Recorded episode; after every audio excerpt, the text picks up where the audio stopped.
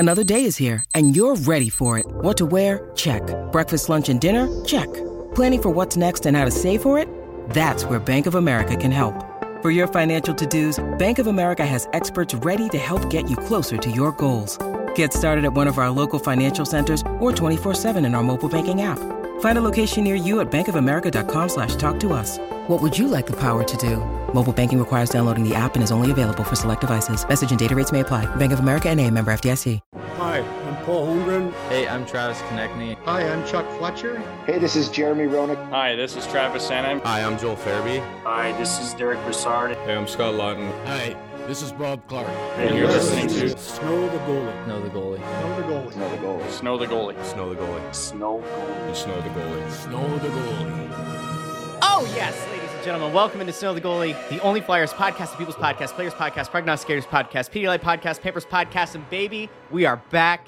It is a new Philadelphia Flyers season. They start out with a bang, a big old win against those nasty New Jersey Devils. We got positivity. Welcome into the Positivity Podcast this week. That's right. We're talking hockey. We're breaking down hockey. We're talking about the first game of the season. I'm Russ Joy at Joy on Broad, joined right now by my dear friend, colleague, and a man who is ready to bring some positivity himself. And that, of course, is Chris Therien Bundy. Follow him on Twitter at @CTerien6. How are you doing, you beaut? I'm doing great, Russ. I mean, it's a great time to be a Philly sports fan, right? In general, I mean, you got the Eagles rolling. You bring Dallas in on Sunday night. Phillies with the first home playoff game in several years coming up this weekend as well. A couple of them, and then you got the Flyers. There, you know what? They have the same record right now as everyone else in tops of the league. So, you know what? It's a great start. It was a great start to you. A lot of good things happened last night. A lot of guys really played well. I know it's been a summer of malcontent in Philly over what they perceive on this team and what they see. But and again, I'm not going to go on it. No one's winning a Stanley Cup here, and I think pretty people understand that. But you know, you have to build and you have to find out what you got from some of your young guys, some of your older guys. And I thought last night was you got a little bit of a myriad of everything last night, Russ, to be quite honest with you. You know, I saw guys play better than maybe they had in 2 or 3 years. Provorov was a guy, had a good solid game from the parts I've seen. You'll understand what I mean, the parts I've seen when we get into that shortly. Of course, the game was on ESPN Plus last night. And as I tweeted, I watched ESPN Plus for my daughter's basketball games, not for NHL hockey.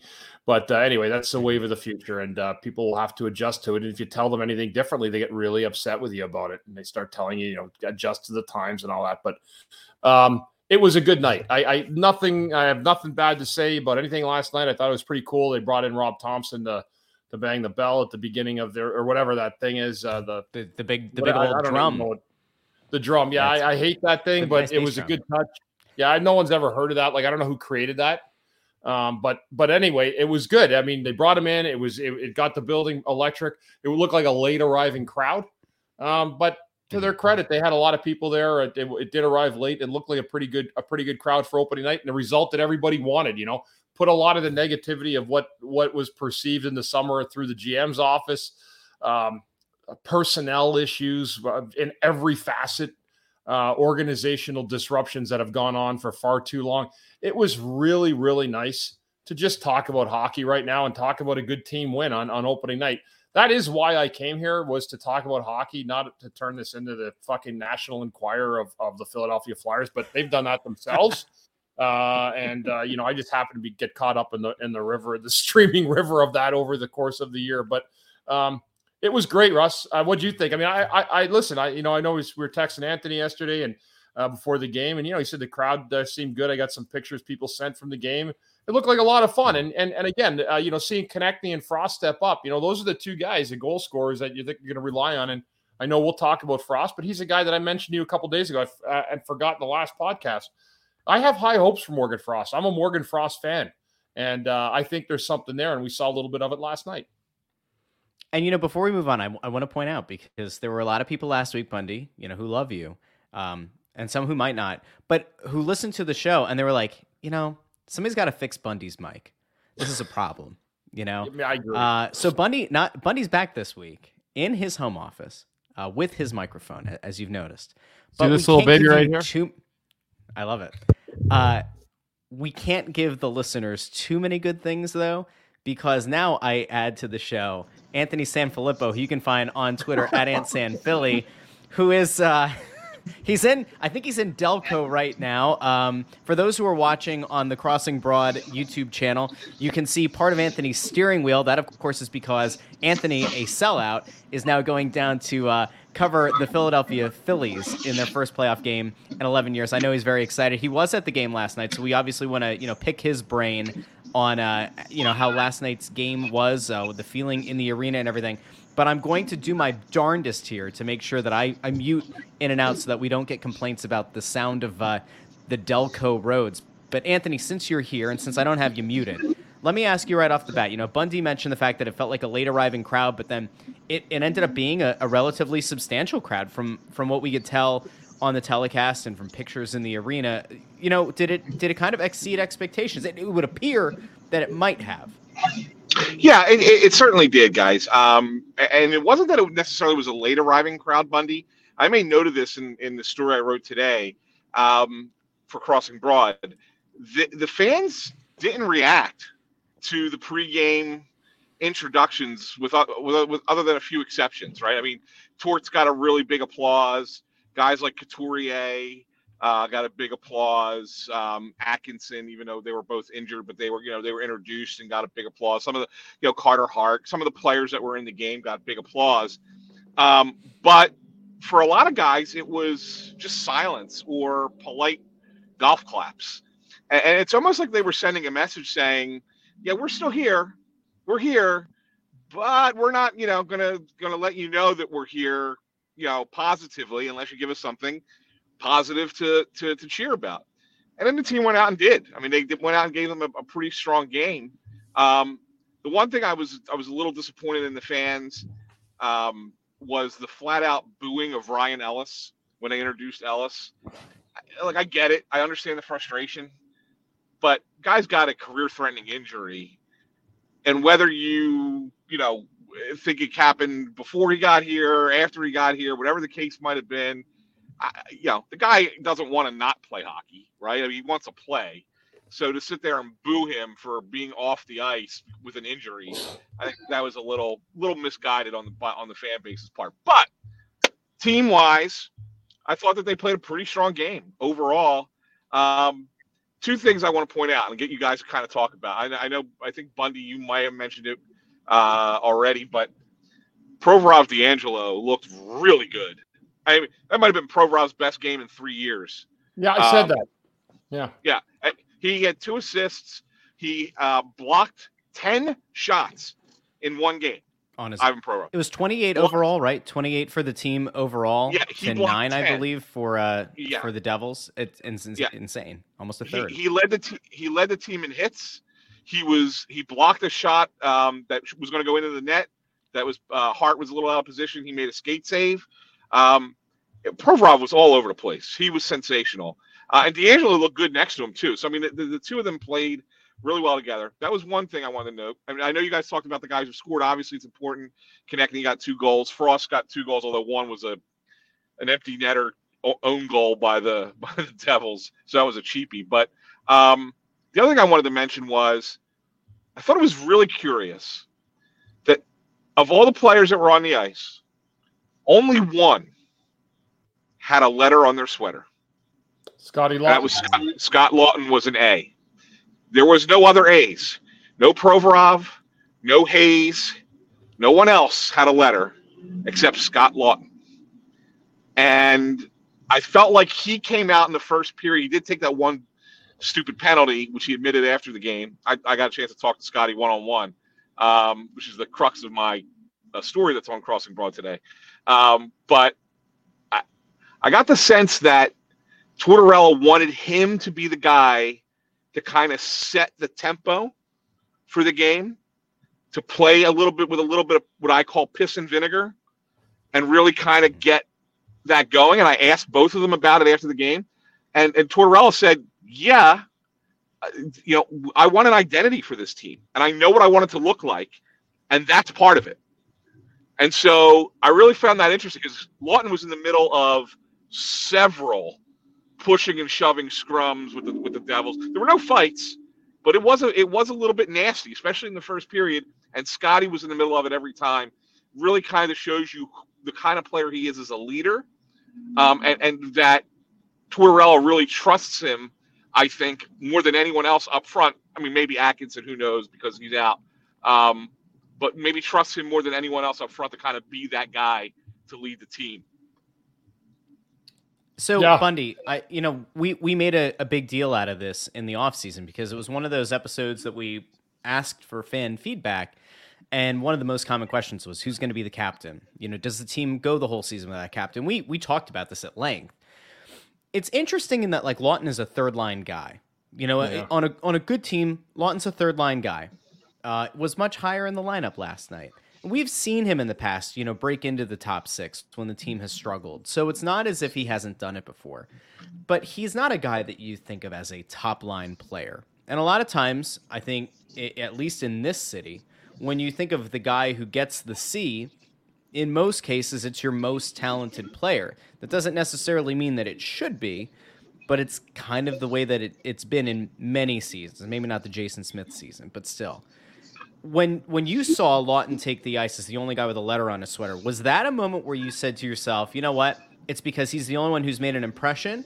Or is that something where you think this might be indicative of the fact that Atkinson might get an A, Couturier might still be in line for the C? It's just that, you know, they're not healthy right now. And, you know, why put a letter on another guy's sweater that you might not want to roll with the rest of the year? Because you could put there's three A's you can have in a game, right? Listen, Torts is also a master of communicating without saying a word. When you make a move like that, you're putting everybody on notice, especially Kevin Hayes, right? Like, Kevin Hayes is the elder statesman, the highest paid forward right now, I guess, guys, with everyone else out of the lineup. Yeah. So by not giving him an A, you're already kind of telling him without saying, unless you've had a meeting, like, you know, I don't think you're ready. Or I don't want you in that role. So with a guy like Laughton, I think you kind of hit it a little bit, Russ. Yeah, the guys that were available last night to Torts in game number 1 of the year were the ones to him that he saw in training camp that actually warranted an A. It was a message, believe me. The fact that there was no C last night in the lineup, but there was one A when you could have had 3, or put someone, you know, give someone like a guy like Provorov. Maybe Provorov gets an A if he keeps playing like that. But I think that would have been an initial night thing, I think, where they just said, you know what, Laughton's a guy who's been here, he's earned it, and he's a guy to me that looks like the leader. But boy, I'll tell you one thing, man, the whispers and some of the stuff that goes through the room with that, it talks. People will talk about it amongst themselves, you know, or they'll think about it in their own head. I promise you that much. So I kind of like the move, but I also admire Scott. Scotty Laughton was one of my favorite guys there. When I played, I loved him. As a broadcaster, I had him. Terrific for me, and a great guy, and I know what I know what he's like on the ice. You know, he's not out patting guys on the pads between whistles and, hey, how was your summer on the other team, you know? No, he's going to go out and he's going to be distraction and a pain in the ass. The problem is he's not going to get you 90 points, right, as a captain. So is that a big deal, though? But, Bundy, like, honestly, is that a big deal, though? I mean, and I'll throw it to you here in a sec, but, like, Bundy, is it a huge deal if the captain isn't that major point producer? Or if you have a thought on it, go ahead. Like, I think on a major league elite team, I'll give it to Anthony. I'll just go for a few seconds. I think when you have a super studded team, your best player is the captain. Usually that just kind of works itself out. This is a team in such transition that you're trying to find anything positive right now in the form of leadership, because it's been so bad for a long time now. So Torts is trying to take the guys that he likes, implement what he's thinking onto that viewpoint, and then let the player run with it, but also has a little bit of his own personality as well, and Laughton does have that. He fits the bill. But, yeah, most of the time, a Colorado Avalanche, a Tampa Bay Lightning, you're going to see their top players, you know, Stamkos first overall, even Colorado, it's the Swede part. Landeskog. Landeskog, he was a 19-year-old captain, right? McKinnon didn't even exist then, but that's the way it is, and it's worked. But that's how, and I think that's how it goes, Russ. Go ahead, Anthony. Sorry. No problem. So it's interesting that you guys are talking about this, because I also brought this up in the story today. Bunny, I want to take you back to your era when Torts had his first team in Tampa Bay. Now, I'm not comparing Scott Laughton career-wise to Dave Andreychuk, because Dave Andreychuk was a talented offensive player in the late 80s and early 90s, but over the last 8 seasons of his career was a third liner. It was just kind of, you know, a veteran third line guy, good depth player to have on your team. And that's who Torts had as his captain when they won the Stanley Cup. Not Le Cavalier, not San Luis, Richard. You know, not anybody else. And they had a really good team, a really talented team in Tampa that year. But Andreychuk was the captain, and not just for that season, for a couple of seasons prior. Mm-hmm. And it makes me wonder if Torts is like kind of looking back at that and saying, if we're going to build this team from the ashes back up, is that the kind of leader that I want out there? Because he will definitely be a lead by example player. And he's pretty vocal in the room. I mean, he's a pretty vocal guy. He's a respected guy, second longest tenured player behind Couturier in Philly. So maybe that there's a lot. Believe it or not, Scott Laughton, he's 28 years old. This is his 10th NHL season, right? I mean, it's amazing to think that he's been in the league that long. Mm-hmm.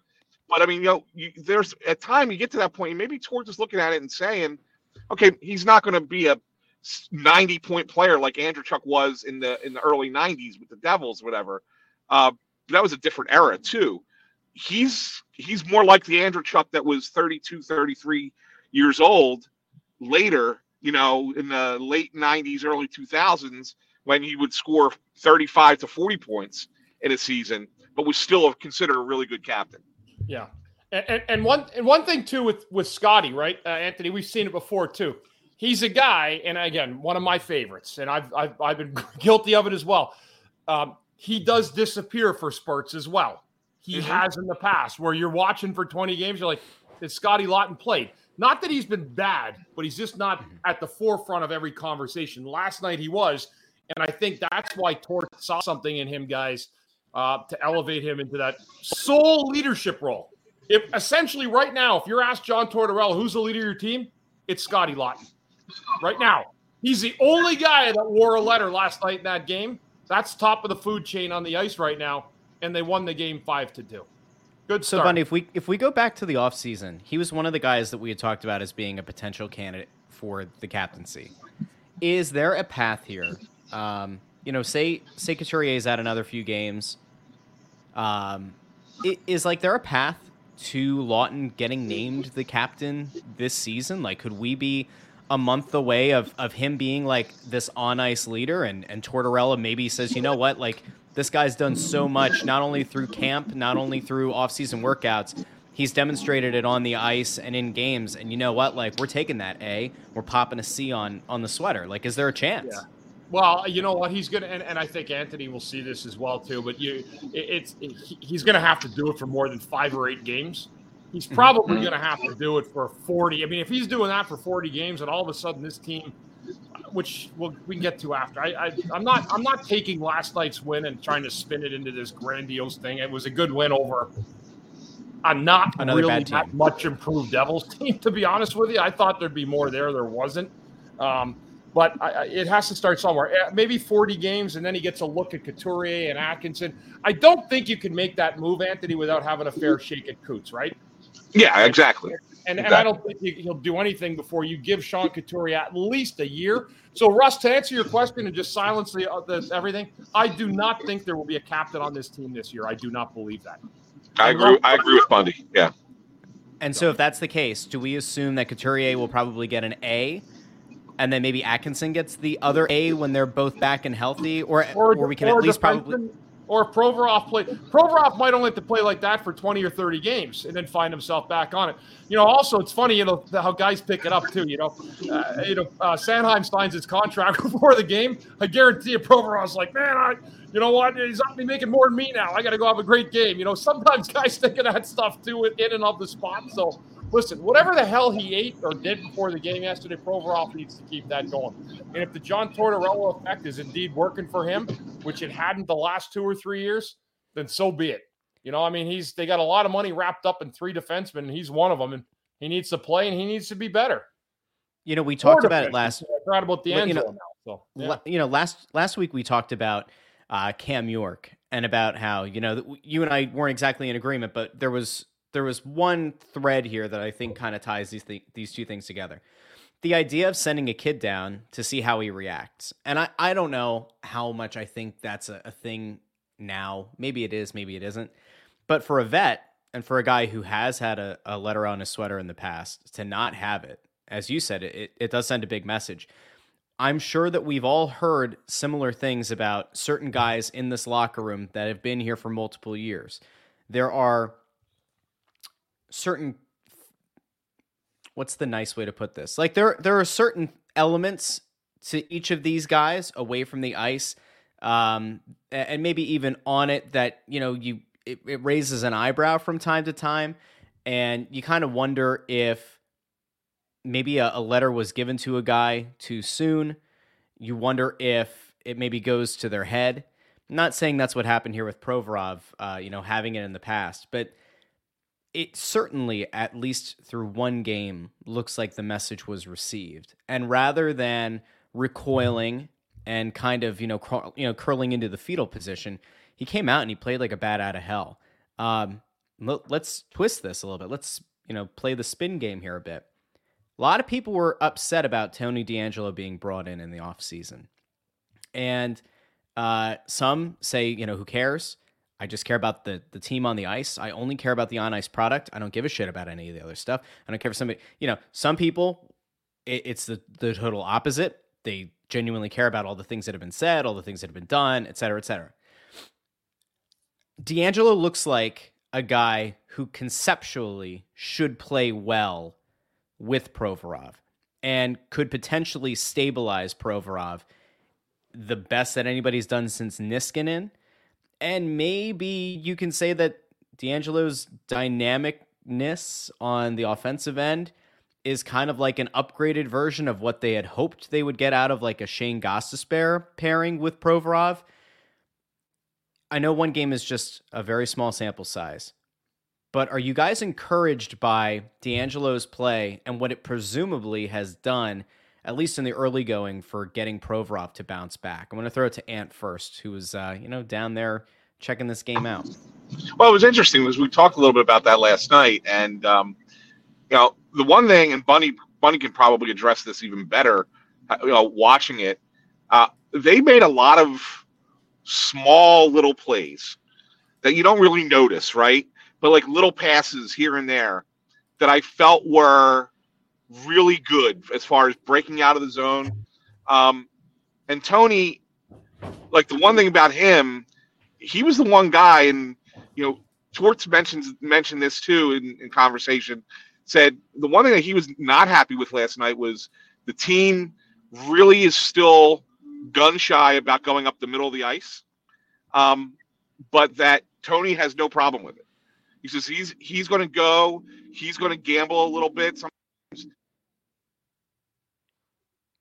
Uh oh! There we go. There's our first cutout of the episode. We'll get back to Ant in a second. Oh wait, I think he's back. I don't know if his sound is back. We'll see here. I don't think he's got sound right now. Maybe we'll. No, but I'll pick up from where he's at though. Go ahead, buddy. And if we hear him, he could jump on. But I know what he's talking about, getting into the middle of the ice. If you can play a 200-foot game between the hash marks and make, that's where life becomes miserable on the other team. And that's why a guy like, I'm just thinking even forwards, like D'Angelo does, middle of ice is fine. I'll let Anthony pick it back up, but that's what he's saying. It makes life on the other team harder when you can play between the hash marks.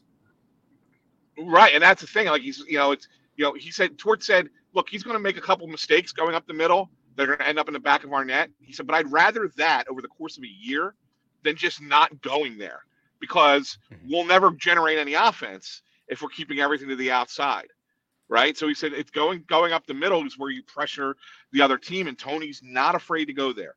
So you have that combination of those two together. Yeah, I mean, I think it can work. I mean, I'm a little surprised because, again, one game against the Devils, who are not the greatest, but at the same time, I liked what I saw for one game. Last night, I agree with you, Anthony. I just don't know. Like, to me, it's a pair that you almost – like, for example, Gostisbehere and Provorov were awful together. Right. Like, they had a good run early, And then it all fell apart. They did. I think it was like a 20-game stretch when they initially were paired up that was good. And then it was bad. And they got broken up. And you couldn't put them together after a while. Yeah. You literally couldn't. So you said something interesting, like D'Angelo stabilizing Provorov. First of all, I don't think D'Angelo's ever stabilized anybody.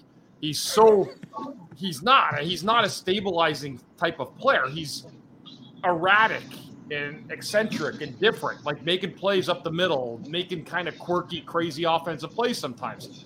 That can be annoying to play with, you know, like when you're a guy. So for Provorov, you also don't want him trying to read what mistake might happen in the zone with D'Angelo. D'Angelo's got a long way to go, guys, just so you know, to prove to people, not just us or me, but are also around the league, that he can actually play in his own zone.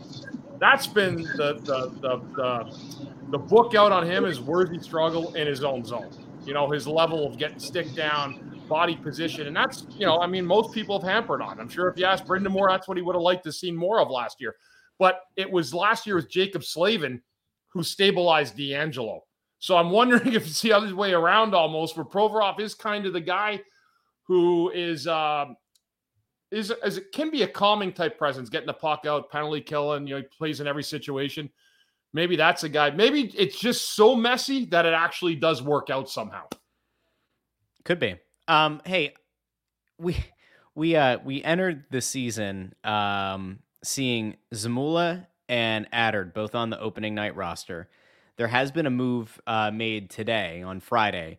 Adder sent down to the Phantoms. Jackson Cates recalled, could be related to the injury to Owen Tippett. That remains to be seen. I don't think they've made an actual announcement about anything in terms of an update on Tippett's status. At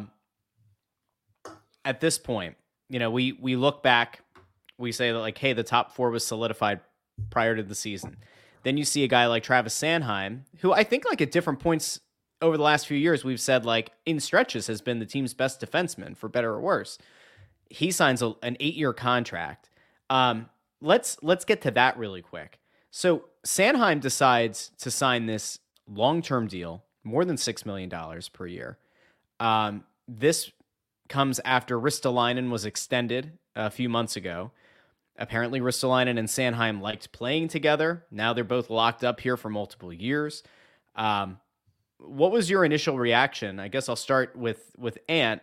Your initial reaction to that deal. It is a big contract, and it kind of goes without saying, but another big money deal for a long term issued by a potentially lame duck GM.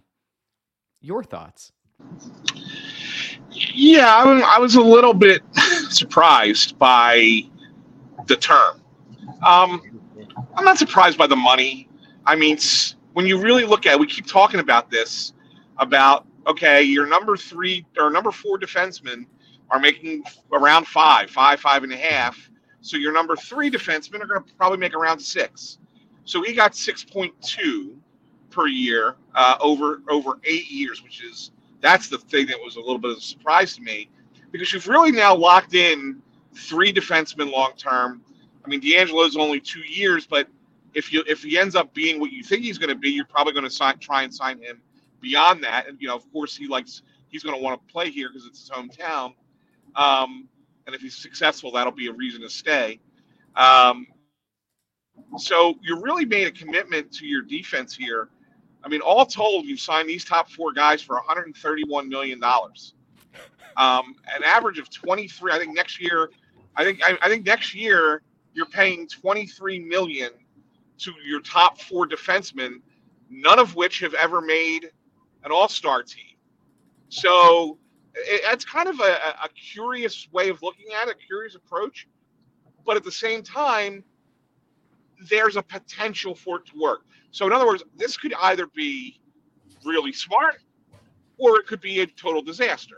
I don't think that there's a middle ground, right? I think that it ends up either working out really well. Sanheim becomes a player that is very reliable, that he could be here for those 8 years, and you know, you love having him on the roster. If that's the case, by years 5, 6, 7, 8 at $6.25 million, he's a bargain, right? On those back end. Or this doesn't work out. The Sanheim-Ristolainen pair ends up being sporadic and erratic And, you know, you have to move on eventually from one of these guys or try and trade somebody. Now you got to try and move a contract, and then it ends up being a disaster, right? So I don't think that there's an okay middle ground. I think it's either, I think they swung for the fence and they hope that they hope the wind's blowing out. And that's really what it is with this. So it could work, but it could also just as easily blow up in their face.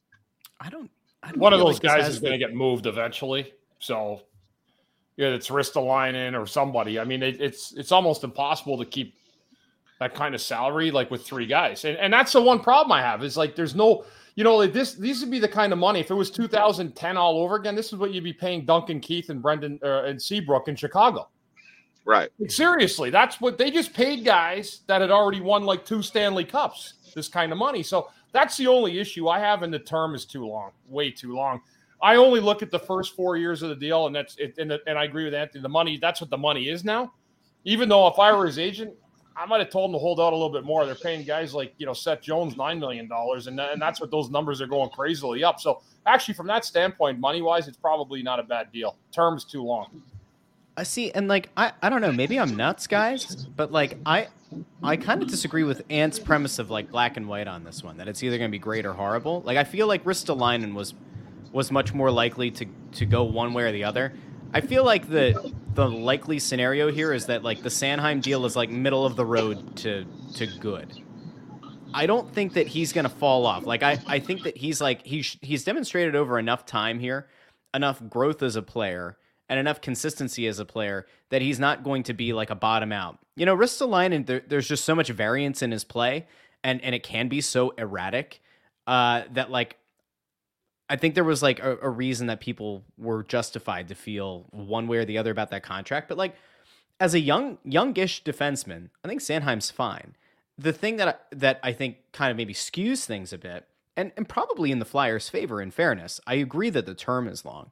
The AAV is not that bad because, as we talked about back in the Ristolainen, you know, deal, the cap's going to go up, and in 3 years, what it's going to take to have a, you know, a second pair defenseman, I mean, this is going to be a bargain. I mean, unless his play totally falls off, he sustains, you know, some kind of horrific injury or something. Like, I think Sanheim's actually going to, the value on this deal is actually okay.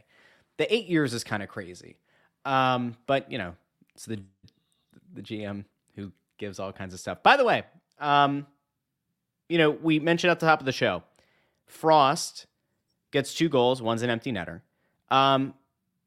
Bundy, I know that you didn't get to see the entire game for something that we'll talk about here in a second. But a joke that was. Frost is a guy who has had confidence issues in the past, as a guy who hasn't maybe lived up to the billing that I think maybe was unfairly put on him. How big can it be for a young player who's looking to get his feet under him the right way with a new coach to go out and pot one goal that we could say like, hey, that was legit, and a second one that's kind of like a nice little confidence boost? Like, yeah. Could this finally be the thing that puts Morgan Frost on the right path? Yeah, I've been a Morgan Frost fan since he came in, and I just, you know, saw a little the way he the way he can handle tight spaces down low. He got that shot off quick on the first goal that he got in the game, an empty netter later. But, you know, it's amazing. Sometimes a guy's first game in a year can really set the tone for himself. And I think that there's a little bit – I think they're going to find offense with Morgan Frost that they're going to be surprised at. And I'll be honest with you guys, if I were coaching this team or the manager of it 3 years ago, I would have said, play this guy. Play him in every situation. When he first came up, his first game, remember I think he had a couple points there. We played with Giroux. He did a nice little slip around. It was in Carolina. I remember, I have crazy memory for games like that, but I do remember him playing in it, and he got a nice goal, made a nice little assist as well. And you know what? And I thought, like, I'm like, okay, this guy's a good junior player. You know what? And just give him a chance to play. And I think finally they're going to just kind of lay off him here and give him that opportunity. But I think they're going to be surprised. I really do think there's something there with him, that he's going to find an offensive flair and be an offensive producer in this league. You know, I go back a long time ago, and I said, I remember when Giroux came in, I saw him play for 10 games. I said, went on Glenn Macnow's show, I said, this guy's going to be a top 5 player in the league within couple of years. And he was. he ended up being that. And I don't want to go that far to say Morgan Frost is going to be that player in Giroux, but he's going to be good. I really think he's going to be good if Torts kind of, lays off him a little bit, lets him play, understands there's going to be mistakes, but, understanding as well that this is a team that doesn't have a lot of offense. It really does not. It scored some goals last night, but they're going to need him, and they're going to need like a guy like Konechny scoring goals as well. But to me, Frost is the most intriguing forward on this hockey team from an offensive standpoint, because I really do believe there's something there. You just touched on two things, and what a perfect segue. Look at you. You mentioned the guy by name, but you also mentioned the not being afraid to make mistakes. And so that leads us to a friend of the program, Travis Konechny, who has caught fans' ire over the past few years for not taking that next step, chirps a lot, disappears for long stretches of the season. The message that he seemed to come out with when Emily Kaplan interviewed him at the end of the game, the clip that the team shared when he got the Phillies jersey, like the Flyers Phillies jersey with the bat, was, we're going to make mistakes. They're going to happen. It's how you bounce back from them. It's how you react to them. It seems like that is something that a player like Konechny wouldn't be saying publicly unless it had kind of been instilled, and maybe that bar and that expectation were set by the head coach. It almost makes me feel like they're going to give Morgan Frost an opportunity, that they're not going to try to shelter him, and that they're not going to dissuade him from making those kind of elite level plays that I think a lot of people expected of him when he got to this level. And, when you've had the chance, I guess, to interact with Tortorella and some of these guys and last night, when you look at it, do you feel like this is maybe the most advantageous position for young players if the coach is, in fact, kind of harping on them that, mistakes are going to happen, but, it's how you bounce back that matters more? It's not going to maybe be like the short leash, the short pull off the stage? Yeah, Bundy can talk to this too, because he's been there and he's experienced it. How many times have we talked to players who maybe were young players here and didn't get along with the coach, or thought the coach was too hard on them, or made their life miserable, and then they go somewhere else and they have some success, and then once they have that success, they look back on it and say, "Yeah, man, that coach was really the difference. I made me the player that I ended up becoming today. I didn't realize it at the time, but that's just the kind of coaching I needed at that time to kind of get me where I am." So maybe that, yeah, it's certainly possible that these guys, kind of buy into Tortorella a little bit. And instead of it being a negative where it's like, oh, he's pushing too hard, or, oh, it's, this, I don't get along with this coach. Maybe it's like, yeah, he's hard, yeah, he's tough, but yeah, he's fair. And this is how I'm going to play my best hockey. And I think that that's a possibility with a lot of these guys. If you look, through that lineup last night, and when they had so many guys, I know everyone wants to say under 25, and I think that's a kind of a misleading number, because if you come into the league at 18 or 19, you're a 7-year vet by the time you're 25. I think 23 is kind of a little bit better of a number to kind of gauge it at, because guys come in between 21 and 23. But anyway, when you look at that lineup, there's a lot of young players unheralded. I thought, we didn't even really talk. There's not a lot to talk about with guys like Tanner Laczynski and Noah Cates.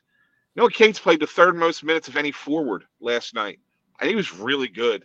And Tanner Laczynski had a really good game as well. Was a little bit all over the place on the ice and making things happen. When you see that, and then you add in the Frost, and 2 goals for Frost, and Wade Allison gets the first goal of the season, and young players contributing and not looking out of place.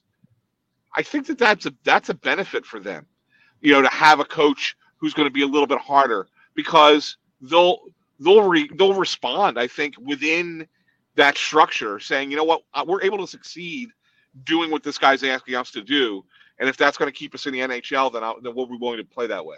Yeah, Yeah, and I agree. As long as it's done fairly, right? If the guy gives you a chance, but he told you one thing and he treats the situation as fairly as he talked to you about it, then I'm all right with it. Yeah. You know, I guess one good thing that we have to look forward to here, and like I tweeted this last night, and some people got really upset about it.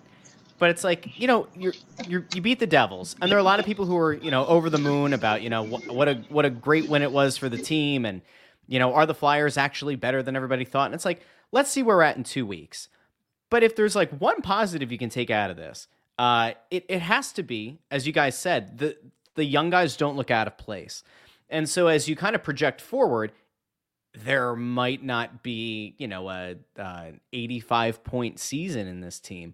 But if they hold to form, if they implement this system well, if they follow the principles of the coaching, you know, the coaches and the system, and even if the results aren't there, but they can keep their heads high, they're still producing goals, they're still, you know, playing within their abilities, you know, maybe the season isn't as much of a waste or a wash as it felt.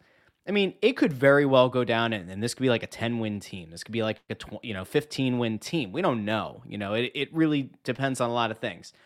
But if they hold form and they continue to, you know, find positives and stay confident, I don't know, like maybe this season they build their confidence, they get these important reps at the NHL level. Maybe this isn't as long of a turnaround as we had previously thought. Maybe if you do end up with a solid pick this year, like maybe there is a path that some of these guys really do exceed expectations this year. It's not enough to make them a playoff team. I don't know. Like maybe this isn't as bad. I can't believe I'm saying it. Maybe it's not as bad as we thought. And is there a reason for positivity here? There's reason for positivity, Russ, but let's hold your horses. It's one game. You know, I think, you know, you look. I just look at, today, buddy. All about. Well, no, but positivity. I look at that. No, but I'm looking at this. So you look at this. Just look at what they got coming up. All right, Vancouver. Mm-hmm. I mean, can they beat Vancouver? Sure, they can beat Vancouver, but Vancouver's coming off blowing a 3-goal lead in their opener, okay, and they're part of a 5-game road trip here. So they're going to come in here with a little butt hurt, and they're going to be a little bit pissed off, okay, after the way that ended. So they're not going to be an easy task. Then you got to go on the road, and you got to play Tampa and Florida on back-to-back nights.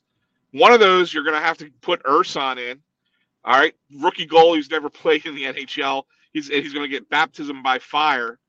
And then they play, is it Carolina that ends the trip before they come home? I forget who the last game is of the 3-game trip. But then they come home, and the schedule doesn't get much easier when you get here. It's Nashville. Nashville. Nashville. Yeah. Okay. But then they come home, and I think there's a couple of tough games at home after that, right? San Jose, Florida, Carolina. Then they're back on Carolina's the road for Rangers, Maple Leafs. Then former captain Giroux. Like it becomes a murderer's row. Yeah, but it starts to get tough. There's a couple of easier games in there, but for the most part, it's a tough road to hoe. You know, if they come through this and they're somehow lingering around 500, getting through those 10, 12 games.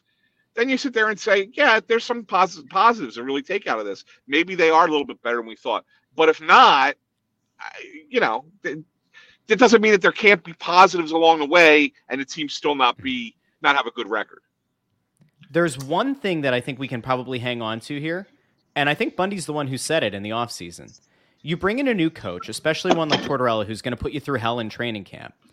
It's entirely possible that they don't win these games, but they're very competitive through the first 10 because their conditioning far exceeds that of other teams, like especially those that, you know, are top tier teams and maybe, you know, don't take the conditioning as seriously at the very beginning of the year. Like maybe they do look competitive and then the wheels fall off. But hey, you know what, guys? I'm going to stick to the positivity here. I think it's nice to see the team go out and win.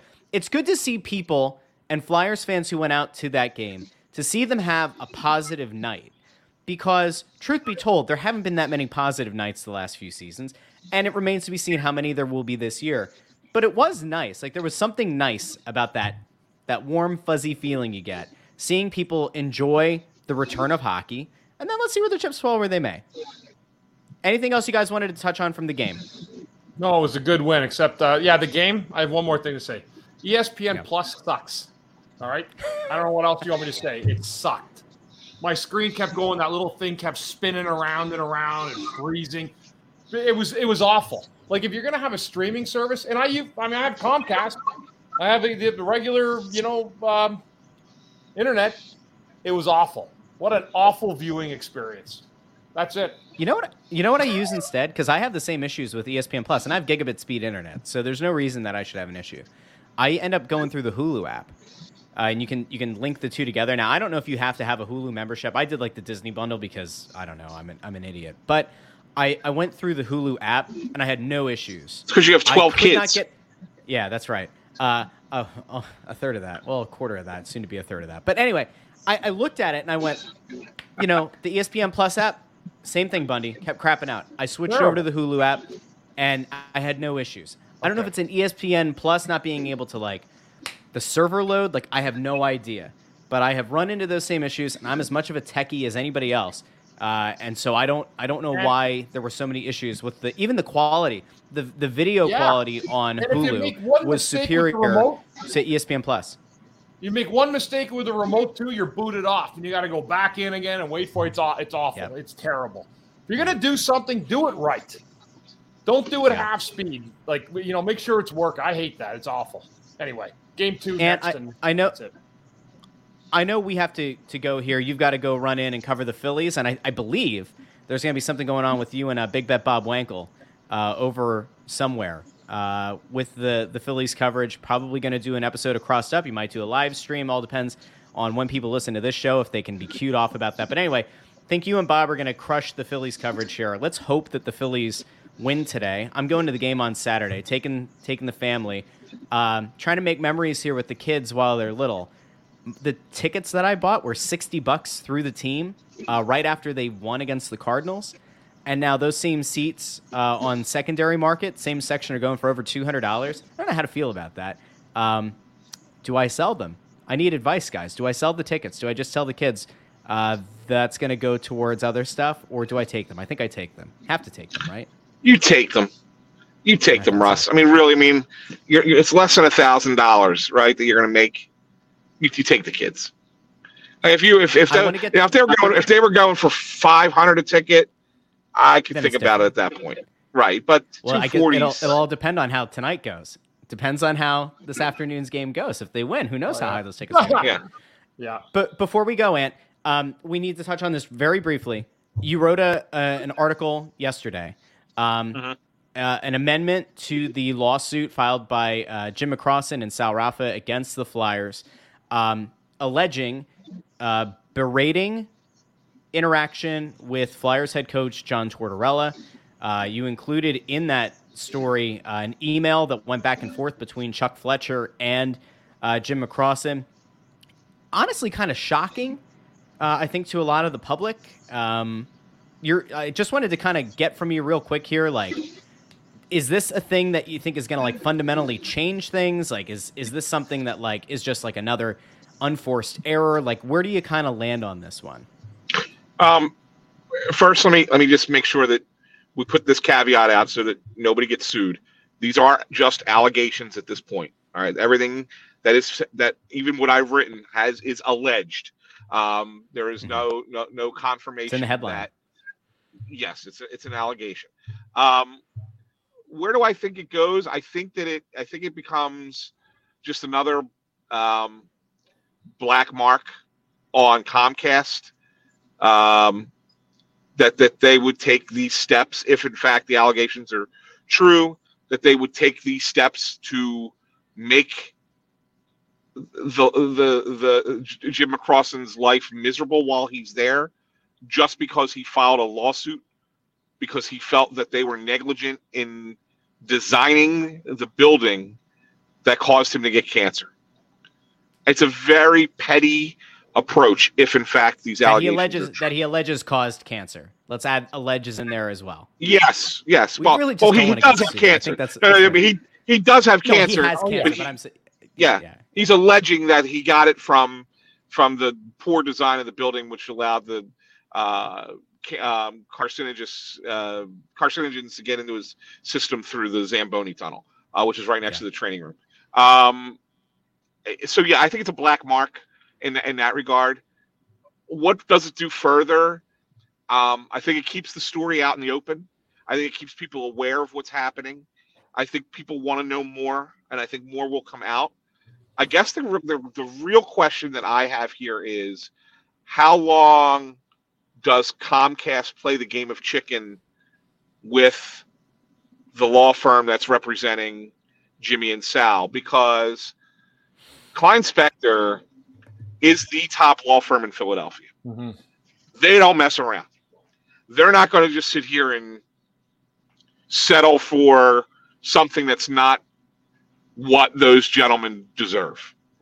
And so the question will be, does Comcast finally just say enough bad publicity is enough bad publicity?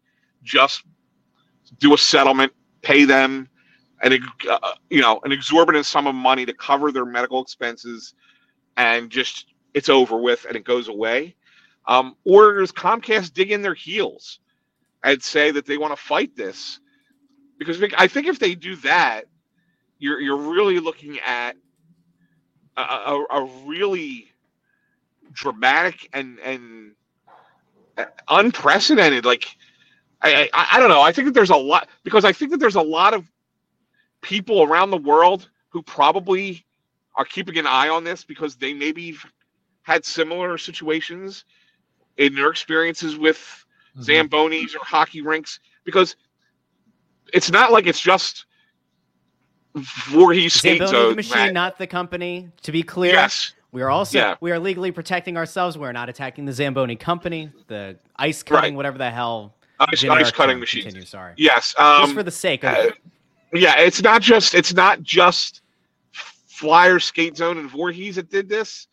There's barns all over the world that probably have had the same problem, and this is the first time it's really just coming to light. So I think it would be fascinating if it got to the trial phase. I'm still not convinced that it does. I think Comcast ultimately settles. I'm not sure why they've let it go on as long as they have. I'm not sure why they had, this amended complaint for 48 hours and weren't prepared to provide a better statement than they did yesterday. The one thing that I will say that really bothers me the most is, when the first story came out, when we wrote it back in April, the response from the legal team for Comcast was that these claims were without merit. Mm-hmm. They amended this yesterday or 2 days ago and talked about Tortorella berating Jim McCrossin, that alleging that the company influenced the Flyers to mistreat him, to try and trick him, to do all these nefarious things.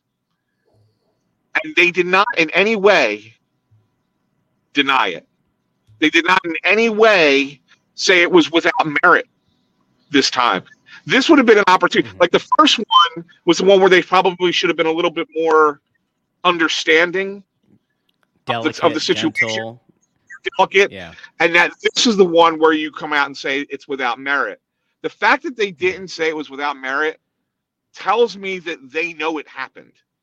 And if you know it happened, and this went through human resources, which we know it did go through human resources, and nothing was done.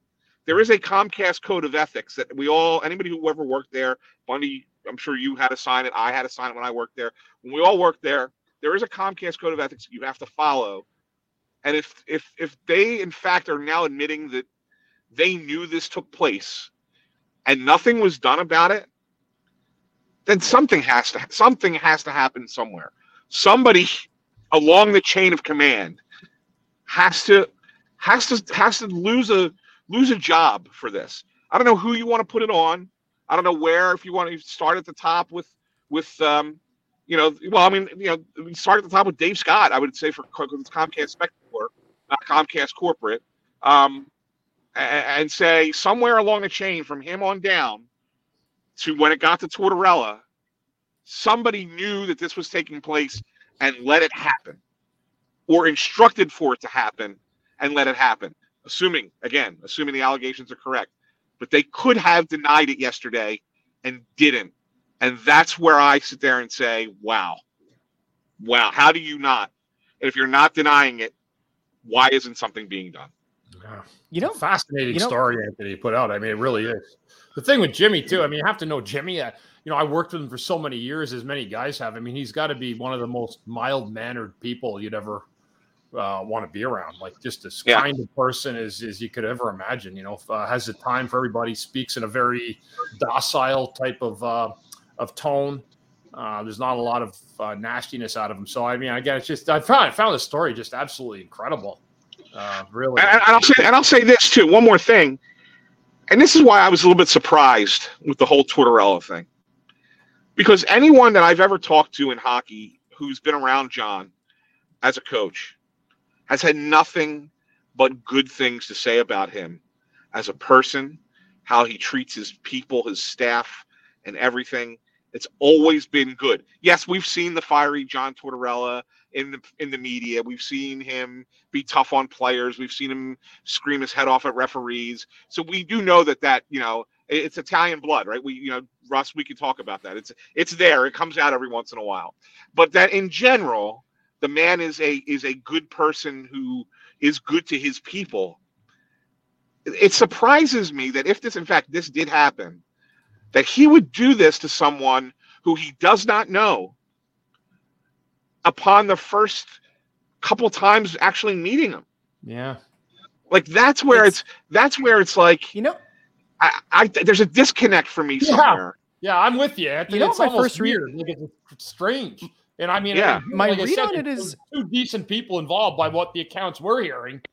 Yeah. And it's just this very, very odd, fascinating kind of story. If this thing happened that has been alleged and not denied by the team, just to be clear, if this did happen, it almost makes me feel like it's almost like somebody trying to ingratiate themselves to a new job, to like a new position, almost as if like, well, if we don't want this person in this role or we don't want this person to do X, Y, Z, and nobody else is going to do it, well, then I guess I will. And I don't know if that's what happened. Again, these are all just like, we're just pondering here. We're just putting it. But like, if it's me, my thought would be the person who probably should have handled this would have been the guy in charge of hockey ops, because he would probably be the one. And especially because of the email, like, talking about changing roles, like one would assume that he would be the one.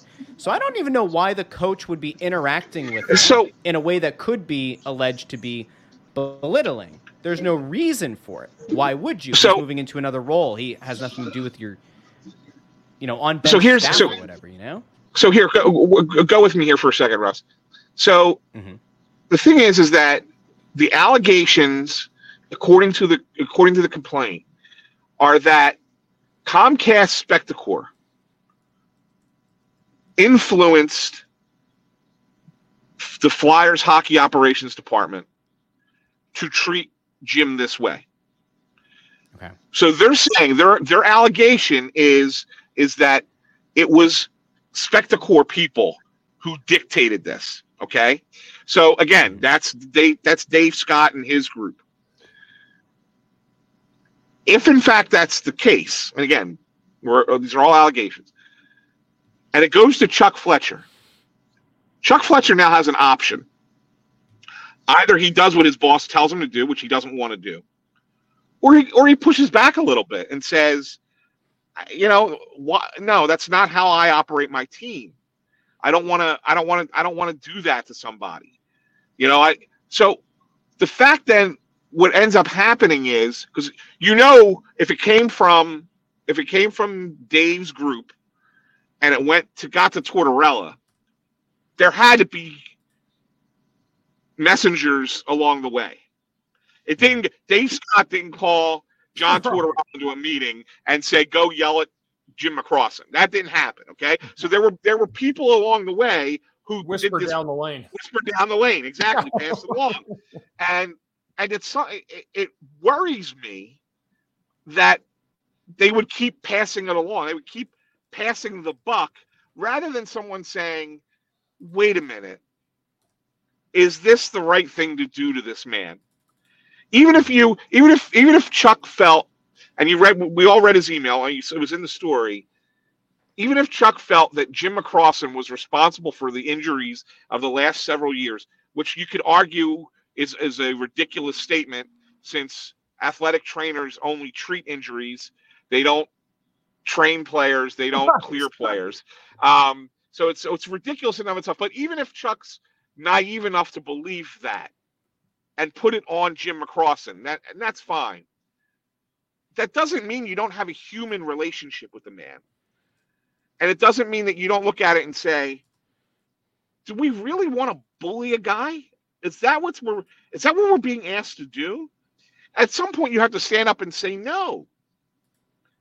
But nobody did. And it gets to Tortorella, who's the bottom of the chain, I would assume. I mean, unless Tortorella is going to pass it off to somebody else, but who the hell else can you pass it off to when you're the coach? And it's like, all right, and he did it. So, like, I'm surprised by so many people accepting this, and then the coach doing it. Like, all through every step surprises me, because I think that there could have been probably 5 or 6 people along the way who could have said, "Wait a second. Is this what hello guys, let's pump the brakes. Is this what we really want to do?" And no one did that. Not one person did that. And that's where I'm lost. Unless the coach went rogue.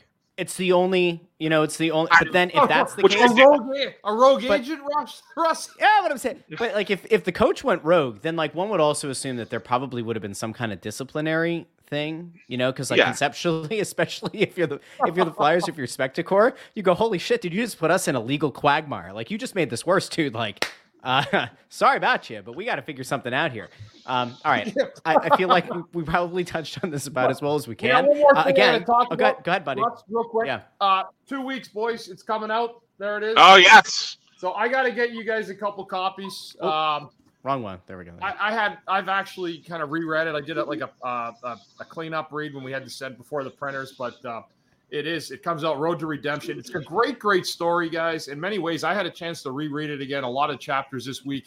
What's good with it is it really kind of tells the story, a little bit of the story from my side and maybe some others of the 90s teams and the early 2000s, but also my plight against addiction and alcohol, the struggles I had and coming out the other end. So what started off is very much a hockey book, I think became a personal venture story and really, truly one of redemption. So looking forward to it. October 25th, as I said to people on Facebook and other social medias, I have 300 books I will be selling and getting these copies off, signed copies, if you want one, and I will mail them back to you guys, and I'll provide methods of payment as well. So you know what else, Bundy? Yeah. Do you have it as an audio book for people like Russ? Yeah, it is. Yeah, Russ just. It's actually funny. One of my Ice Warriors, actually the guy, and you'll hear this, Dean Mayrand, who won the first Ice Wars in 2006. He he's one of our judges now, and he says, to me, "Hey Bundy, I love one of your books." He goes, "I definitely want to have it," and he goes, "But you have it in an audio book?" And he says next in parentheses, "Yes, I can read." He goes, "But I drive a lot, so I prefer the audiobook, and I'm sure that applies to Russ as well. Yes, Russ, it's coming in an audiobook, and apparently the guy that got doing it's been pretty prevalent before doing a lot of these, so people will be familiar with his voice. Great. As the person who speaks the most languages on this podcast, I am offended that Sanfilippo would call me illiterate. Okay, I wasn't calling you illiterate. No, that was not a mention to call you illiterate. No, and you know what that is? It's a generational thing, because people like me, we read books. We hold the book in our hands. We read it. Oh, your generation likes the Kindle. Your generation likes the audiobook. Buddy.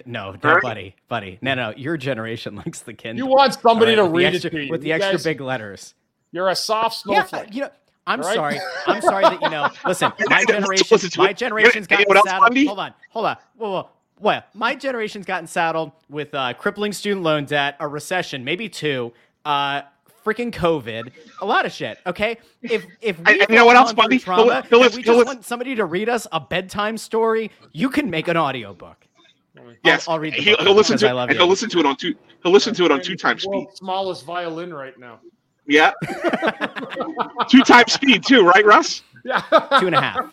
2.5. Two and a half times. Have you ever tried that, Bundy? Have you ever tried listening to somebody speak at 2.5 times speed on a podcast or something? No. You can change, like you could listen to our show if you wanted to, on 2.5 times speed, so 2.5 times faster than we actually talk. It's completely I can't. Unintelligible is what you're going to say. Unintelligible, yes. It's I was going to say illegible, but that would be writing. It's completely unintelligible, and I don't know how Russ does it, but Russ listens to shows on 2.5 times speed. I will say that this show is hard to listen to on 2.5 times speed. It is. We sometimes talk quickly. Russ, I talk pretty quickly. Can I admit something to you really quick? I watch Netflix on 1.5 speed sometimes. No, you don't. Yes, I do. Do you really? Really? I do, yeah. I can't imagine cutting corners on a TV show. No, some of them. I mean, some of them are just like, I watched this Polish show the other day on the water rising in a town. It was pretty good, but I had the 1.5 that baby. Okay. Interesting. Yeah. Watch it. Interesting. Since we're admitting things right now, it's called High Water. It's a Netflix like top 10 right now. I watched all six. I banged out all six episodes in 1.5 feet. Since we're admitting things, does anybody watch it with captions on? I do. I watch with captions. Almost everything. Shows? Everything, oh, yeah, almost for sure. Unless it's live, I don't watch it live. It's good for your head too. Keeps your brain moving and everything with captions. I watch captions with everything. Yeah, I get distracted. The only time I won't use captions is if it's live or if it's dubbed. Oh yeah, that is a real thing. By the way, that you guys might notice this sometimes. It doesn't happen as much on Netflix in English, but like sometimes the captions don't line up with the exact words that are being said on screen. Right. Drives me nuts. I will tell you, watching a show in Spanish or in German, but especially Spanish, the captions are so far off from what the Spanish audio is, like massively different. So good for you guys. You don't speak Spanish. Spanish but for, is actually on thing. You actually look like a Spanish bartender in a Hemingway novel right now somewhere, Russ. Gracias, señor. Gracias. Yeah. All right. Well, I think that's probably a good place to end this show. Listen, we brought positivity, and I'm going to promise people from now on, okay? Well, at least this week, maybe next week, we are going to bring positivity to this podcast feed. We are going to break down these games. We're going to cover the stories off the ice. But, you know, as Bundy said off the top of the show, the goal has always been, even since Bundy's come on, is to talk about the team. And we're going to break down this damn team, all right? Come hell or high water, we're going to give the best analysis on this team, on the on-ice product. Are we going to venture off into some of the other things? Yes, because they are worth discussing. But the primary focus of the show, pretty much since its inception, has been to talk about this team, and we will do that. Anthony, I saw you put your hand up as you get ready to go into a Phillies game. What did you have to say? I didn't put my hand out. I was putting something away in my bag. Oh, okay. All right. I agree with you. Positivity, as long as there's something positive to talk about. We're gonna try. They go on a 10-game losing streak. We ain't finding much positive to talk about. Unless the young guys are still performing well and the results just aren't there. We'll see. You know what we didn't even mention, guys, and we're gonna leave. Carter Hart had a pretty solid game, and there were plenty of numbers and stats that we could have thrown at people to show that like maybe last night wasn't sustainable over a long period. But Carter Hart, we have to give him a shout, had a really solid game. And if there are two things that could stop this team from being a bottom five team, it's fear of John Tortorella and Carter Hart's play in net. We'll see how it goes. Until next week or until some other story breaks, this has been Snow the Goalie, the Only Flyers podcast. Follow us on Twitter @SnowTheGoalie, Instagram @SnowTheGoalie, Facebook.com/SnowTheGoalie. You can watch all the episodes of this podcast on the Crossing Broad YouTube channel. There is a playlist set up specifically for Snow the Goalie. You can bookmark that. You can go to snowthegoalie.com to find all this stuff. You can follow Bundy on Twitter @CTerien6 and on Twitter @AnsandPhilly as he brings the camera close to his face. I'm ready to get out of the car, damn it. Thanks for watching. Thanks for listening. We'll talk to you next week here on Snow the Goalie, the only Flyers podcast.